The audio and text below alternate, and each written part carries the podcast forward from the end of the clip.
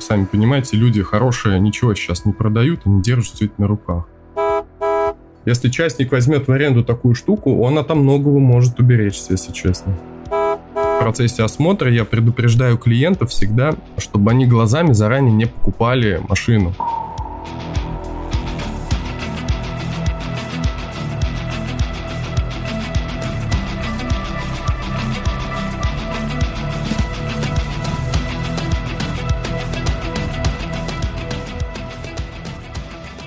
Друзья, привет! С вами подкаст «Проекция бесконечности». Меня зовут Антон. И сегодня у меня, хотел сказать в гостях, но можно сказать и так. Это возвращение легендарного Григория Владимировича. Гриша, приветствую, скажи всем здрасте. Всем привет. Ну, почему возвращение? Ну да, возвращение, можно так сказать. Да, потому что мы последний раз с Гришей записывались в июле, у нас тогда выпуск не получился, про дороги мы записывали. Он так, к сожалению, не вышел из-за того, что звук очень плохой был у гостя. И сегодня мы собрались тут на достаточно актуальную тему. Поговорим про сегодня подбор на вторичном рынке автомобилей, как подбирать, вообще что сейчас происходит с рынком автомобилей. Может быть, скоро придется нам пересаживаться на велосипеды, хотя и тоже непонятно, что запчастей может и на них не быть. И я пригласил сегодня пообщаться своего очень хорошего знакомого Кирилла. Кирилл, привет. Всем привет. Я занимаюсь помощью в покупке автомобилей не только БУ, но и новых. Я очень часто езжу на приемку автомобилей новых. Вкратце, я как я к этому пришел. Я, в принципе, с детства с техникой всегда чинил машины своими руками. Не знаю, мне все это интересно безумно. Когда-то лет 15 назад я также обращался в Москву к подборщикам, то есть постепенно-постепенно я повышал свои скиллы, дошел до того уровня, когда я смог делать все сам, подкупал оборудование со временем, обучался, изучал все это. Пошло дело, наверное, лет 10-12 назад все это только начиналось, и сейчас уже имеется большой багаж информации, знаний, опыта. Поэтому есть что рассказать. Как тебе вообще пришла идея, что нужно помогать? Может быть, тебе там стали знакомые обращаться? Помоги там выбрать машинку. Да, на самом деле все именно так и начиналось. Когда-то давно я занимался еще и перепродажей автомобилей. Выгодно перепродавал автомобили, но занимался только хорошими машинами. Потом мне все это надоело, потому что это занимало кучу времени, плюс у меня была основная работа. Я перешел на светлую сторону всего этого. Я увидел, сколько у людей проблем и трудностей в поиске, подборе, выборе автомобилей. Многие люди просто банально даже не знают, что они хотят, не могут правильно определить ценообразование и так далее далее. То есть правильно заключить сделки, договоры купли-продажи и так далее. Хотя сейчас очень много да, информации на YouTube и так далее, как все это смотреть и так далее. Если, к примеру, ты вот врач, ты делаешь операции, ты хирург, да, но ты далек от этой темы, ну и зачем тебе забивать голову этой информацией? Проще вот довериться к специалисту. Вот, соответственно, оно так потихоньку начиналось, да, сначала друзьям, естественно, осмотры были, я набирал, набирал опыт, я, естественно, первое время боялся вжечься, боялся, я очень тщательно, пристально все это делал, старался не упускать ни одной детали. Естественно, сейчас я это тоже делаю, просто сейчас для меня это такая более рутинная деятельность. Такой интересовал всегда момент, как продавцы относятся, когда видят, что подборщик приходит с клиентом, который потенциальный покупатель. Слушайте, э, сейчас очень разные реакции. Просто даже при, на стадии обзвона и поиска объявлений и так далее, я же со всеми общаюсь, это очень-очень большая часть работы, отсев людей по общению, потому что, ну, я общался со многими машинами, у самого у меня была куча всяких разных машин. Я знаю их тонкости и нюансы, и, конечно же, людям не нравятся такие дотошные допросы. И, честно говоря, многие, когда там, говоришь, подборщик, начинается агрессия, негатив, кто-то бросает трубку, ну, скорее всего, может быть, перекупщики, либо какие-то нечестные продавцы, потому что понимают, что, ну, люди приедут со специалистом, и за вранье можно, так сказать, получить порцию негатива, да, в ответку. Поэтому такие моменты, они тоже важны. Ну, то есть в основном негативный, да, ну, получается. Э, если честно, бывает люди вообще полный адекват от и до, до последнего, им вот скрывать нечего, машина полностью, они в ней уверены, и действительно, ты приезжаешь на месте, очень приятно общаться, все на профессиональном хорошем уровне, хотя человек не профессионально занимается продажей автомобилей, просто он все понимает, и очень приятно общаться, без лишней вот этой вот всей ваты. Но таких немного, да? Наверное, 50 на 50 сейчас. Слушайте, давайте, прежде чем мы переступим, ну, таким деталям уже, да, непосредственно, как все это там выбирать, у меня такой вопрос, потому что когда с Кириллом изначально планировали выпуск, это еще до начала военной спецоперации было, то есть мы, наверное, с ноября обговаривали с ним вот этот момент. Скажи, пожалуйста, вот сейчас, до и после, скажем так, сильно ли вообще изменился сейчас рынок вторички? Ну, э, я могу сказать только, наверное, если не на целый час, а так вкратце, это то, что, конечно, рынок изменился очень сильно. Ценовая политика просто безумная. Тяжело адаптироваться в поиске машин, а тяжело людей направлять в какие-то русла. То есть люди не понимают, что происходит. Вроде бы, да, раньше у всех был в голове миллион, это что-то такое вау. Сейчас, например, эта ситуация совершенно другая. И почти в каждом подборе, если честно, приходится людям объяснять, что ситуация очень сильно изменилась. И сейчас нету, во-первых, выбора автомобилей Очень мало вариантов на рынке, потому что, ну, сами понимаете, люди хорошие ничего сейчас не продают и не держат все это на руках. В общем, рынок изменился очень сильно, очень сильно. А рынок изменился вот э, за последние два месяца так, или это раньше началось? Нет, начиналось это все, кстати, не связано с э, Украиной, с этой всей ситуацией. Начиналось это все на самом деле еще раньше. Я думаю, что вообще, наверное, если залезть еще год назад, рост цен уже тогда поднимался, и я на тот момент не знаю, с чем эти ажиотажи были связаны, но тогда были безумные продажи новых машин, на фоне этого почему-то и вторичка ползла вверх. Как-то так получалось, что вокруг все дорожало, и, в принципе, сам апогей, он, наверное, настал сейчас, тогда, когда, ну, очень высокие цены, неоправданно высокие, это вот именно вот тот момент, который сейчас произошел. Окей, ну давайте, да, тогда перейдем непосредственно к деталям. Когда вот тебе обратился клиент, Кирилл, угу. хочу машинку. Какие вот сейчас запросы, как вот люди выбирают машину? Говорят, вот у меня бюджет там миллион рублей, вот хочу там корейца, к примеру, и седан, еще. То есть, ну, какие ты в основном такие самые главные вопросы задаешь? Всегда возьмем за базовый, наверное, миллион. Это будет, наверное, самое идеальное, потому что, ну, ниже сейчас вообще, сами понимаете, лучше не лезть.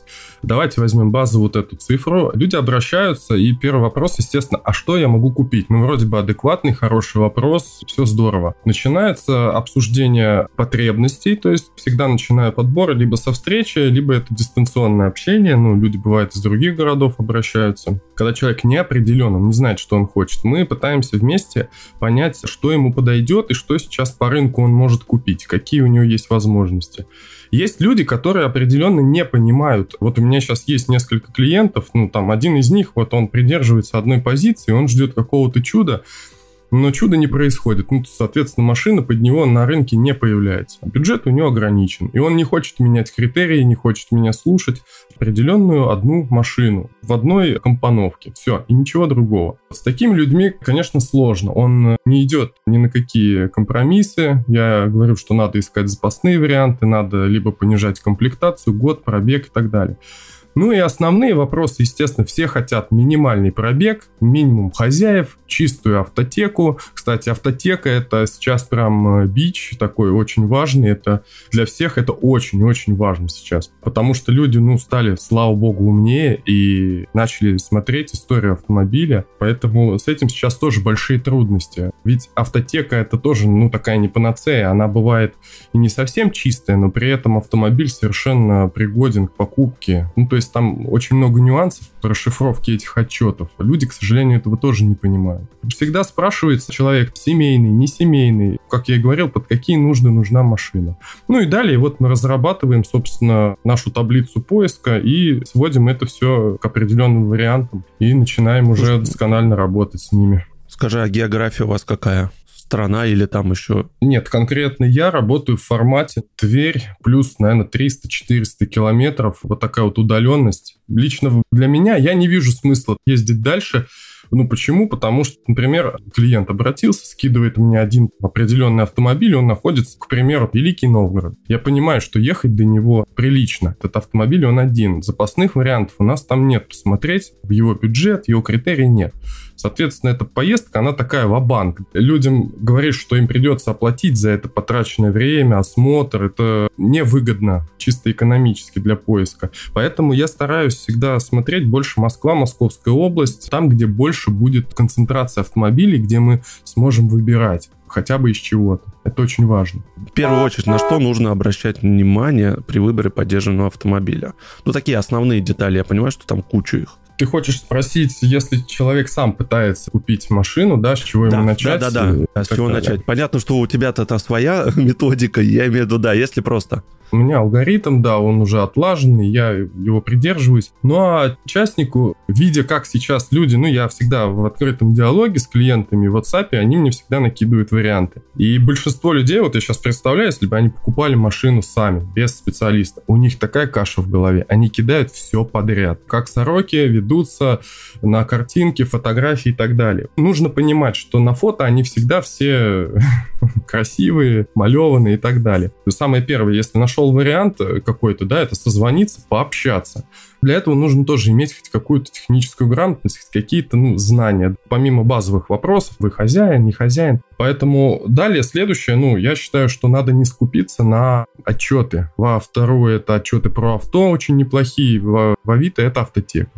К сожалению, многие почему-то жадничают, не тратят на это деньги и время, и зря. Хотя там тоже зарыта куча большого обмана, но не всегда, это реже. Поэтому, наверное, начать надо с этого, понять вообще, что ты хочешь, отобрать для себя объявление, прозвонить, пообщаться, и даже на стадии общения уже много чего будет понятно. Даже, наверное, не специалист. Ну да, так особенно в объявлении смотришь, там, типа, спросить Наташу, а отвечает какой-то, алло, слушай, да, дорогой, что хочешь? Это моя сестра. Вообще, э, да, мы, мы очень так э, с осторожностью относимся к женским именам э, в объявлении в Москве, да, особенно когда автомобиль заведомо такой брутальный какой-нибудь. Да-да-да. Вот. Но не факт. Это все на самом деле так. Это может быть стереотип. Конечно, если ты слышишь Армена на том конце провода, ну, лучше закончить разговор и не тратить время. Допустим, да, все-таки я посмотрел, изучил историю автомобиля, как-то можно понять, вообще у меня главный вопрос, скручен пробег или нет, это вообще реально узнать? Ну вот это одна из деталей проверки. Сам человек не знает, смогут ли кто-то определить. Во-первых, для этого нужно оборудование и опыт, и знания. Есть элементы в автомобиле, которые изнашиваются на определенных пробегах до определенной степени, при определенных условиях.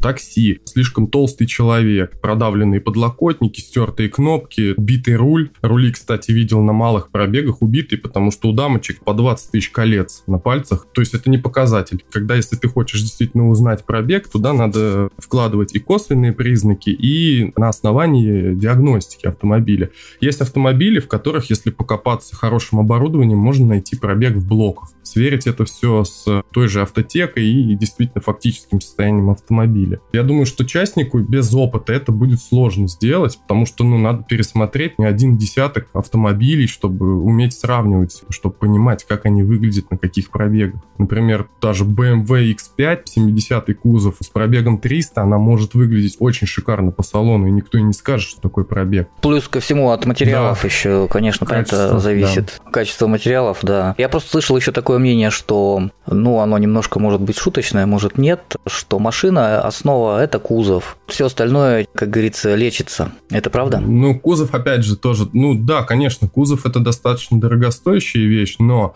я больше трепетно отношусь к целому кузову, такому как лонжероны и сама вот эта вот рама. Для меня вот на навесные вещи, такие как крылья, двери и бампера, стекла, естественно, это не столь важно, потому что это все оно заменяется, но при том, что не было глобальной деформации общего кузова, самого кузова. То есть все лонжероны, все силовые вещи, они целые. Заменили дверь по каско. Например, многие дилеры при легком повреждении каких-то премиум машин и так далее, они меняют целиком элемент. Они не красят, они ничего там этого не делают. Они заказывают такой элемент ставят новый, и все. Соответственно, вот к таким вещам я ну, отношусь более так точно и профессионально, но людям это не объяснить. Многим не нравится. Они думают, что все, заменили дверь, значит, тотал, все страшно, все очень плохо. Почему-то в большинстве вот пугаются все этого. Ну, понятно, но это опять это предвзятое мнение такое. Надо понимать еще, что вот эти все вещи, моменты, где у машины арки колесные и прочие вот эти все места, они же наиболее песочатся и износ там Порой больше. царапаются, вот. мнутся. Порогик, да, конечно. Это, это есть такое. Но все-таки, наверное, кузов, ну, кузов в целом можно подварить, сделать, где-то что-то заменить, какую-то часть порога, даже у свежей машины двухгодовалой. Почему бы и нет, если это будет сделано качественно, ну, такое бывает. Агрегаты, такие как коробка, трансмиссия, двигатель сам, сейчас особенно, ну, это требует очень тщательной проверки, потому что, ну, ремонтировать сейчас дорого достаточно по деталям. При том, что у меня даже был сейчас случай у самого, я, у меня сейчас самого на второй машине сломалась коробка передач автоматическая. Это для меня был вообще шикарный опыт. Я настолько... Я и так знал устройство ее, но насколько сейчас я углубленно ее изучил, это здорово. Отчасти спасибо этой поломке, но очень дорого это все стоило мне. Ну, починил, да, в итоге? О, нет, нет худа без добра. Да, починили, ну и сломал тоже по своей вине. И поломка была такая, вроде бы, да, я сам подборщик, все это смотрел, проверял. Полгода машина ездила без каких-либо нареканий, все идеально было. Поломка нечастая и не такая болячка, редкая и очень такая замороченная. Ее проверить, в принципе, было невозможно, пока не разберешь этот агрегат. У меня вопрос по лакокрасочному покрытию. Ну, какие сейчас инструменты есть определить, крашеная машина, не крашеная? Да, и тут же еще вопрос такой, вот есть ручные приборчики, да, там электронные есть на пружинках с На лифте я видел такие. Но это такой, я так понимаю, это прибор совсем прикидочный. Нет, неправильно. Конечно, да, с Алиэкспресс магнитный вытягивает, конечно, ерунда, хотя многие, смотрю, пользуются. Дешевые толщиномеры, к сожалению, тоже дают большую погрешность, плюс условия их работы далеки от идеала. Я покупал себе сразу профессиональное оборудование. У меня фирма Etari, по-моему, три пятерки, он калибруется, то есть это толщиномер достаточно профессионального уровня, поэтому он, конечно же, не дешевый и не с Алиэкспресс. Осмотр состояния кузова начинается с визуального контакта, визуально и тактильно. То есть я лично толщиномер использую больше для оценки качества ремонта и глубины повреждений, потому что окрасы я разнотоны и так далее вижу и так глазами. Я знаю, где как на ощупь тактильно посмотреть, я знаю, как делают переходы, немножко сталкивался с малярными делами, поэтому частнику, скорее всего, ну, поможет взять в аренду, например, толщиномер. В Авито сейчас куча их и профессиональных, таких же, как у меня, сдают, по-моему, по 500-600 рублей за целый день. Очень хорошая помощь, если не ходить им безумно тыкать, многие сейчас бегают по Авито тоже, они просто бегают, тыкают и думают, что это проверка. На самом деле нет, конечно. Надо, если уж тыкать, надо тогда и проемы, все очень углубленно все это проверять. Если частник возьмет в аренду такую штуку, он от многого может уберечься, если честно. Тут э, такое было тоже не случай, просто мне рассказывали, что есть совсем продвинутые кузовщики, которые слой шпаклевки чуть ли не в толщину с газету могут вывести. Но это крайние случаи, это ж не все так работают. Я к тому, что можно сделать ЛКП по толщине, как, как заводское. Но это не каждый, конечно. Это очень делает. высокий уровень покраски, она достаточно дорогостоящая, да. и я считаю, что если перед mm-hmm. тобой элемент с окрасом такого уровня, ну, это только хвала мастерам, если они так делают потому что, ну, большинство, да, экономит, ленится. Они не рифтуют детали, не подготавливают ее правильно, они просто выводят шпаклевкой. То есть вмятину да, да шпакли да. накидывают, да вот, и все там вот килограммами. Все. Поэтому конечно. такие вещи рано или поздно трескаются, отваливаются. И на солнышке или где-то под разными углами даже, в принципе,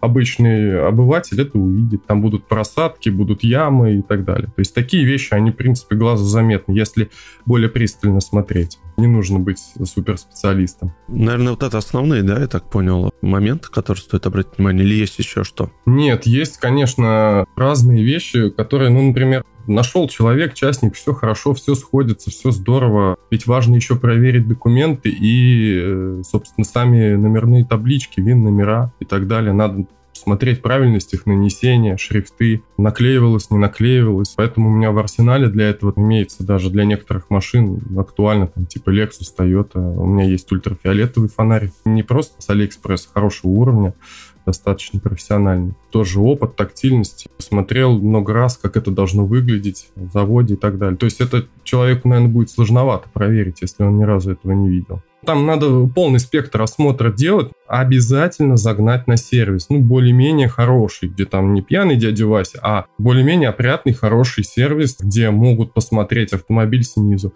целостность его конструкции. Даже простые мастера, которые будут совершать диагностику подвески, если они не совсем бестолочи, уж они увидят серьезные повреждения на основной части кузова по низу. Я считаю, вообще э, этот осмотр обязательный для всех снизу. И желательно, чтобы они лично присутствовали при этом. Ну, понятно. Кирилл, а какие вообще внешние признаки есть того, что машина в аварии вообще была? Ну, самое первое для любого человека обойти вокруг машины, медленно и посмотреть банально зазоры, разнотон, зазоры по бамперам и так далее. К сожалению, у многих машин, особенно с пробегом, бампера со временем провисают, то есть зазоры могут быть между крылом и бампером увеличены. Бывает, бампера снимались для косметической окраски. На эти зазоры меньше даже надо внимания уделять. Ну и, соответственно, надо по возможности увидеть силовую часть, то есть подкапотную. Это вот эти как раз лонжероны, к чему и датчики безопасности, как правило, крепятся, и вся вещь вот эта навесная, да, подкапотная. Надо смотреть, чтобы все это было целое, трубки были не сломаны,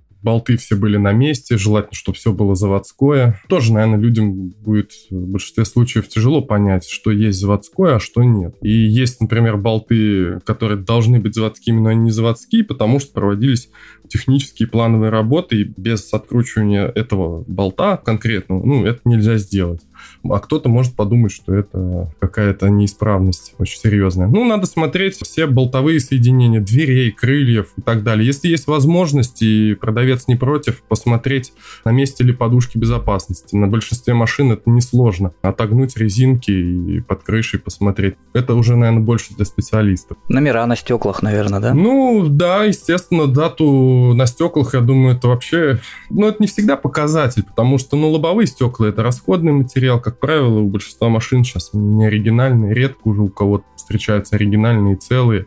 Да, пройтись вокруг. Есть автомобили, кстати, где дублирован ВИН-номер на каждом стекле. Прям на каждом. Там гравировка. Конкретно вот у меня есть Шкода чешского изготовления. У меня на каждом стекле есть ВИН-номер. Это, конечно, тоже очень круто, потому что это позволяет идентифицировать детали и их наличие на этом кузове, что это не, не какие-то левые части. Что менять после покупки, вот первым делом? Очень важный вопрос, действительно. Многие люди очень часто думают, что наняв специалистов, они им исключат все-все-все, и им ничего не надо будет делать. Но это заблуждение дичайшее, к сожалению, таких людей, конечно, мало. И в стандарте все люди знают и понимают, что купив автомобиль БУ, это стандартный набор.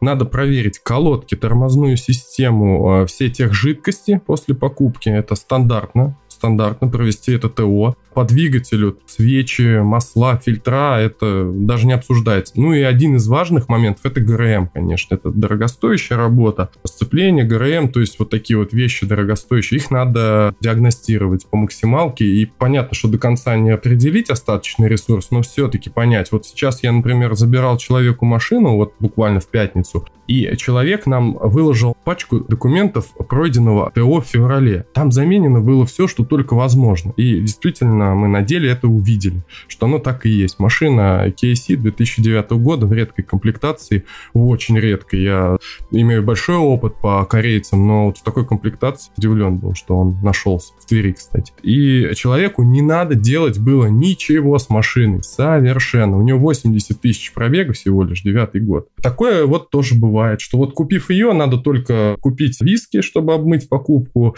поставить ее на учет, пройти техосмотр, да, сейчас техосмотр обязательно перед установкой на учет, это обязательно и все. Да, и ездить и радоваться, страховаться и ездить и радоваться. То есть такие машины тоже бывают, но многие все равно к этому относятся скептически и все равно меняют все подряд. Я вот тоже порой это не понимаю. Один из важных моментов в определении бюджета покупки автомобиля – это конкретно понимать цифру на покупку автомобиля. Многие люди, это один из важных критериев в поиске, многие люди в эту цифру включают все. Идет недопонимание. Они туда включают услуги автоподбора, какие-то транспортные расходы, какие-то постановку на учет, страховку, годовое, может быть, обслуживание, топливо и так далее. Поэтому я для людей всегда вот задаю этот вопрос конкретно на автомобиль, какая у нас цена, потому что от этого влияет все. От этого влияют мои фильтры на поиск и так далее. Ну, то есть это упрощает жизнь. В поиске. Но многие люди не совсем понимают или начинают говорить одну цифру, потом начинают скакать 100 плюс, 100 минус. Разбежка в 100 тысяч, например, в бюджете до миллиона, это уже очень сложно. Это бывает, что такой шаг прям ну, сильный. Ты переходишь из одной секции в другую, и там надо постоянно адаптироваться, и гораздо сложнее найти машину, и увеличиваются сроки поиска очень сильно. Мне, кстати, знаете, какой вопрос? Бывали ситуации, когда, ну, те же автосалоны, они же тоже покупают машины.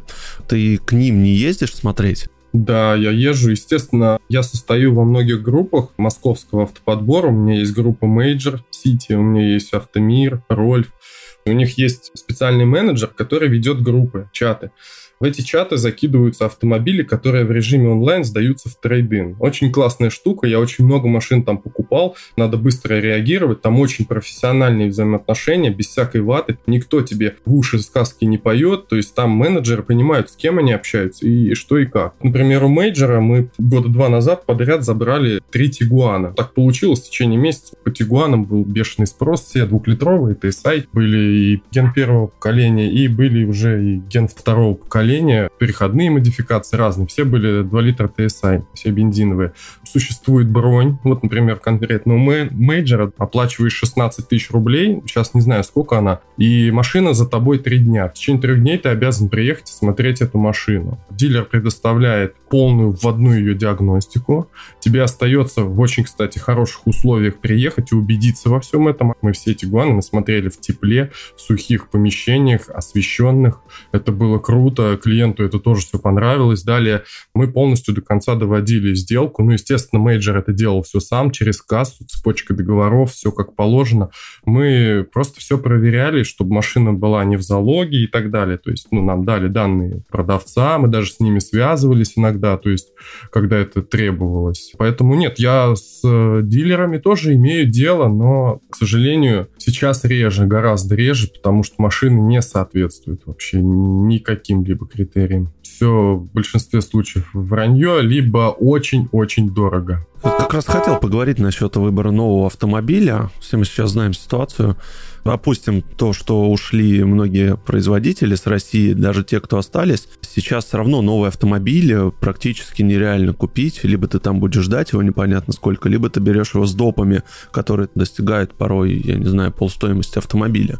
Есть такие случаи. Сейчас реально купить новую машину? Да, конечно. Наверное, основной упор надо делать, вот, например, на Cherry и на Havail. Они сейчас продают по RRC, и никаких допов. В Москве есть реальные возможности купить такие автомобили. Кстати, Havail на некоторые модели, насколько я слышал по обзорам этой недели, они уронили цены до 700 тысяч и так далее. Цены падают на новые машины, падают, но не так, как хотелось бы, то есть планка все равно еще очень высокая и недосягаемая для многих. Те же кредиты не такие доступные сейчас, сами знаете, под 30%. Это безумие, я считаю. Лучше переждать. Есть такое сейчас ощущение, вот по новым машинам, какого-то некого безмолвного бойкота. Реально в салонах штиль, никого нет, продажи низкие, менеджеры увольняются.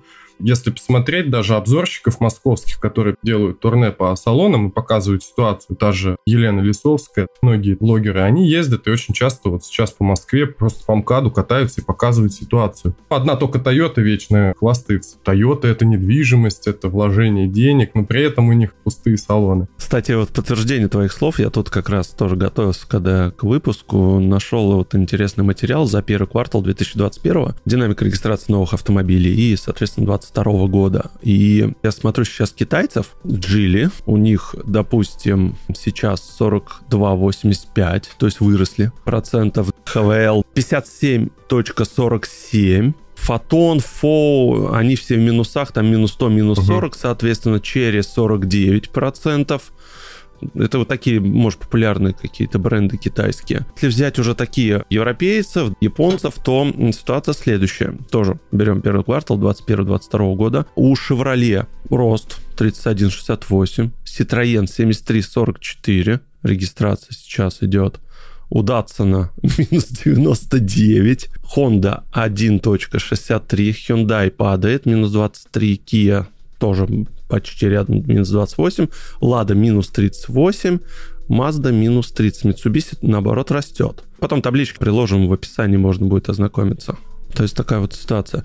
Если даже все-таки удалось купить новый автомобиль, то сейчас с запчастями, с обслуживанием, что сейчас происходит? Очень часто слежу за каналом такого известного юриста, блогера Ярдрей, наверное, слышали. Да, вот. да, я смотрю. Вот, вот. И классно они сейчас на самом деле рассказывают эти уловки, когда, купив новую машину, там же есть все сроки, все прописанные ПТО и так далее, и даже если ДТП, когда должны поставляться детали, то есть вплоть до возврата полностью денежных средств с неустойками какими-то бешеными и так далее. Я так понимаю, сейчас многие этим пользуются. Честно, да, в плане ТО сейчас, я думаю, что большие трудности, потому что сами дилеры не знают, что с этим делать, делать. Тоже масло подорожало колоссально. Те же расходники. Раза. То есть, да, и для многих людей тоже, ну, поездка на ТО сейчас вылетает в большую копеечку. Поэтому люди ищут выходы, либо слетают сразу с гарантией. А, ну, то есть э, не оригинальный, да, заказывают с тем же Китая. Сами обслуживаются, Сами. да, в обычных сервисах, может быть, сертифицированный, но с гарантией они слетают, естественно. Вообще, кстати, тоже очень-очень много важных моментов, то есть э, при обслуживании нового автомобиля,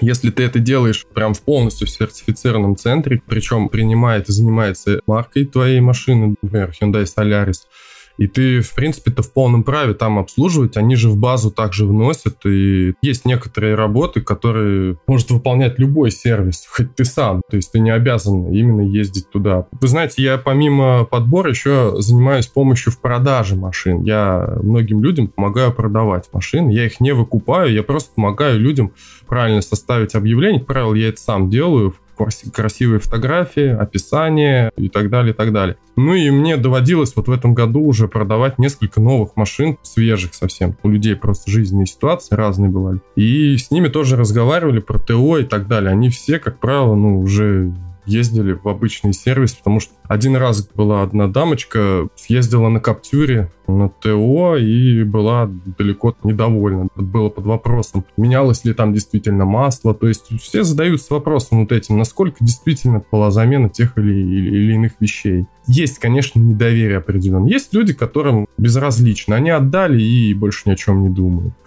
Но есть у меня и примеры, когда люди до судебками ходили. Вот, например, в Румас Kia Rio X-Line, по-моему, там двухдавалая машина, а некачественное проведенное ТО. В итоге сейчас человек от нее избавился, машина вообще там заболела конкретно.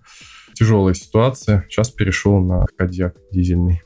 Вот, кстати, это тоже очень-очень серьезный сейчас вопрос, когда люди подбирают себе автомобиль. Это то, как ее содержать где обслуживать и чем чинить, соответственно. Ну, никто сейчас особо сложных машин не хочет покупать. Естественно, все с опаской к этому относятся. Ну да, какие-нибудь навороченные британцы с кучей электроникой. Это да, сейчас очень чревато. Как правильно торговаться? Как ты просишь скидки? Самая первая ступень, когда мы смотрим машину в определенный бюджет, я стараюсь не лезть выше расчетных каких-то цифр, потому что многие заказчики мне кидают машины на 50, на 100 тысяч дороже, и почему-то они думают, что я каким-то чудесным образом сторгую такие цифры. К сожалению, это не так, и в принципе никто вам просто так такие цифры скидывать не будет. Я думаю, вы понимаете. С чего все начинается? Я смотрю всегда машины в реалиях, на что реально можно рассчитывать. Первый этап это при разговоре по телефону задаю прямой вопрос. У вас вообще возможен торг при осмотре автомобиля? Ну, естественно, человек, когда отвечает «да», плюс в длительной беседе, если это собственник, я максимально стараюсь раскрыть его, найти в нем вот какие-то вещи. Если человек с любовью, особенно своей машине рассказывал, я уже сразу понимаю, что навряд ли будет большой торг. Но плюс-минус все равно попадаем. А далее, естественно, все основные разговоры начинаются после осмотра, потому что предметный разговор вот он так. Некоторые люди сразу по телефону обозначают, так, ребят, вот вы едете из Твери, я вам сразу обозначаю точку, что я вот готов упасть на 30 тысяч. Все, хоть вы 20 экспертов привезите, дешевле я ее отдавать не буду. Но если же дальше диалог идет, естественно, надо в процессе осмотра, я предупреждаю клиентов всегда, чтобы они глазами заранее не покупали машину. Потому что бывает, особенно девчонки, они влюбляются, у них все, глаза загорелись, продавец эту волну чувствует. Ну, это целая психология. Я поэтому перед осмотром машины такой делаю некий инструктаж, как людям себя вести всегда максимально хладнокровно, и как будто бы тебе эта машина не интересна, хотя в душе ты чувствуешь, вау, это класс, это мне все нравится. Я, естественно, потом отвожу в сторону, мы беседуем, я говорю все, что я нашел, какие нюансы, недочеты, и на что я хотел бы попробовать поторговаться. Далее, ну, естественно, подъемник, диагностика. Я стараюсь где-то что-то наковырять, какие-то нюансы, где-то я устрашаю, но никогда не использовал метода как перекупщики продавливать жестко. Такой я системой не занимаюсь. Я стараюсь вести торг более деликатно и как-то в таком более доброжелательном русле, дабы не злить продавца, потому что ну, многие просто могут очень плохо среагировать. Бывали случаи. Ты сказал, что торг только 30 тысяч. Я сразу подумал, это прекрасная психология торговли. Люди будут думать, что машина крутая, и человек не хочет торговаться. Значит, она хорошая, надо брать. Это тоже психологический такой ход. Да, да, да, и они заранее тебе такую карту раскрывают. Реально каждая ситуация, она уникальна. Всегда свои какие-то нюансы. Где-то ты приезжаешь, человек по словам и по фото и так далее, все не так показал, как есть. Оно в целом все хорошо, но вот на ту цифру ты не согласен, например. Как правило, всегда находится компромисс и, и по цене. Окей, давайте тогда поговорим как раз про юридическую чистоту и вообще про нюансы, когда, допустим, автомобиль уехал в другой город и его не ставят на учет, ну там подделка документов некая такая. Были у тебя, угу. может, такие случаи? У меня был случай, на одном из осмотров автомобилей я заметил какие-то странности в ПТС. То есть мне не понравились шрифты, я что-то начал разглядывать более тщательно, на что продавец просто вырвал из рук его и улетел. Просто в точку. Мы даже, ну, тоже не успели среагировать. Конечно, надо было бы, может быть, в полицию заявить. Ну, скорее всего, там что-то было нечисто, но я не успел до конца проверить эту вещь. У меня для этого, говорю, есть и микроскоп специальный, я проверяю шрифты, и ультрафиолетом можно было посмотреть. Ну, то есть есть тактильно определенные вещи, как проверяется ПТС. Ну, это отдельная целая часть. Например, в YouTube также у Максима Шелкова есть подробно все это рассказано, как он это делает. Так с опытом, когда с ним постоянно работаешь. Ну, в общем, у меня были подозрения. Одна из машин была с врезанной крышей, и, соответственно, там стойка тоже под вопросом с номерной пластиной. Человек тоже сбежал с просмотра, слился, типа, что вы мне тут начинаете, все, до свидания. Вопросы там по ней были. Но, к счастью, я с такими не сталкивался. У меня был только один момент, когда на старой машине, ну, там была продажа, я помогал продавать Honda CR-V, по-моему, 2000-х годов, начала, у нее номер не соответствовал по ПТСу, и она не встала на учет. Но в итоге я помог людям, я поднял, естественно, людей, сделали переоборудование, выявили, что это не криминальный двигатель, это просто помененный агрегат. Машина была в собственности 9 лет в двери у человека, и на тот момент никто их не проверял, она спокойно встала на учет. А сейчас, естественно, это все посмотрели и на учет она не встала. У меня, к счастью, таких вот не было случаев, когда на постановке на учет залоги какие-то вылезали или еще что-то. В Твери я покупал несколько залоговых автомобилей, но здесь эту проблему решить гораздо легче. Соответственно, с человека берешь, ну, обязательство даже при тебе, возможно, доехать, оплатить. Я должен в этом всем лично убедиться. И только тогда я дам добро на покупку такой машины, иначе я не могу рекомендовать. Ну, это не чистая сделка. Второй момент юридической чистоты. Я всегда за самую-самую-самую честную, чистую сделку, чтобы это был покупатель и продавец по всем документам, чтобы все это сходилось, чтобы все денежные средства переходили от одной фамилии к другой, участвующих в сделке. Никаких третьих лиц, четвертых, пятых и так далее не должно быть. Если это перекупщики, то цепочка договоров обязательно обязательно все надо проверить, от кого, что, как. То есть, к сожалению, ну, приходится сейчас у перекупщиков покупать машины. Тоже отдельная тема, и большинство подборов, даже крупных, ну, берет. Что, у них есть выходы, они с их выдергивают. Как правило, тоже с цепочкой договоров, более чем прозрачно все.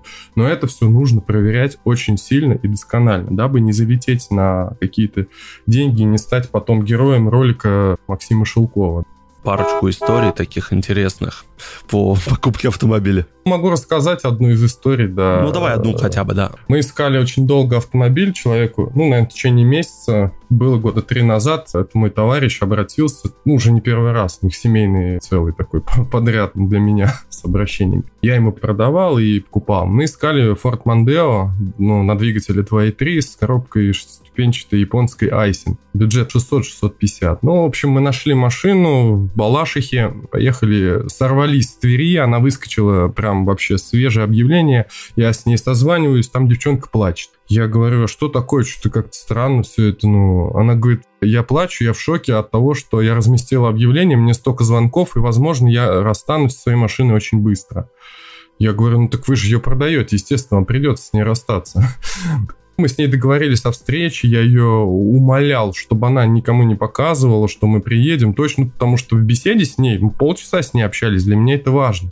Не каждый человек уделит и расскажет о своей машине с любовью полчаса. И получилось так, что она работала и, в принципе, до вечера никому показывать не могла. Мы вот с этим парнем, в общем-то, прыгнули в банк это была поездка в банк но я чувствовал, бывает иногда она вот эта чуйка срабатывает. Я чувствовал, что это то, что ему нужно. Мы поехали, приехали, да, мы на нее первые, действительно, чуть не очередь была, но мы первые, как и договаривались. Все проверили, все действительно, машина хорошая была, там с одним окрасом, с небольшим пробегом, что около сотня. Девчонка оказалась байкерша. В общем, ситуация у них была, они с парнем переезжали в саму Москву из Балашихи у него BMW, и, ну, продавали вроде как две машины, решили начать с Мандео с этого. Она единственная хозяйка, она ее так любила, у нее там особые какие-то чувства к ней были. И она нас очень долго не отпускала, когда мы уезжали в Тверь, она на капоте ревела, просто ревела, ревела, ревела вообще. Мы были в шоке, мы даже не знали, успокаивали, как это закончить и так далее. Ну вот я Жене сказал, вот товарищу, я говорю, ну ты возьми контакты, общайся с ней хотя бы, рассказывай я о судьбе своего автомобиля.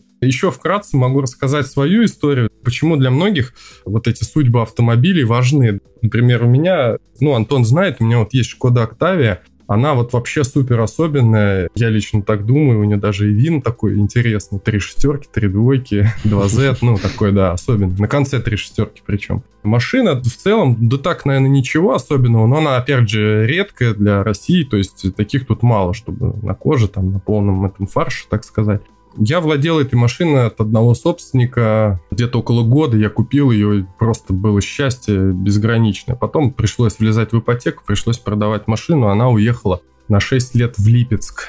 Все 6 лет я с человеком общался. На драйве я следил за ней и так далее. Раз в два года пытался ее забрать обратно. Но он мне никак ее не отдавал. Не знаю, запала она мне чем-то в душу. Плюс я со старшим сыном, тогда он был мелкий, мы фоткались в ней, в этой машине, такая памятная фотография с ней осталась. Это одна из причин еще тоже, что я хотел ее забрать, она мне так запала в душу. Машина интересная, особенно, ну, ее динамика, естественно, там прокачанная, быстрая, комфортная, в общем, такая вот. Проходит ровно 6 лет, я с ним списываюсь, он говорит, слушай, я созрел, у него уже Octavia Scout появилась, он давно ее прокачивает, он говорит, ну нет смысла держать две машины. Он ее держал целый год почти. Он говорит, типа, я готов ее продать. И я практически ровно день в день, спустя 6 лет, сажусь на поезд и еду в Липецк. Он ко мне на поезде приехал. И также я к нему спустя 6 лет и забираю эту машину обратно. Вот прошло ровно 6 лет, мы до сих пор общаемся, он мне помогает, по ним тоже очень много советов рассказывает. То есть судьба автомобиля, да, пожалуйста, берем ПТС, там 4 хозяина, о многом говорит, да, 4 хозяина, но там два раза моя фамилия. Я ее пригоняю обратно, и сейчас я со вторым ребенком хочу сделать челлендж, сделать такую же фотку. Поэтому эта машина, вот я считаю, такая особенная.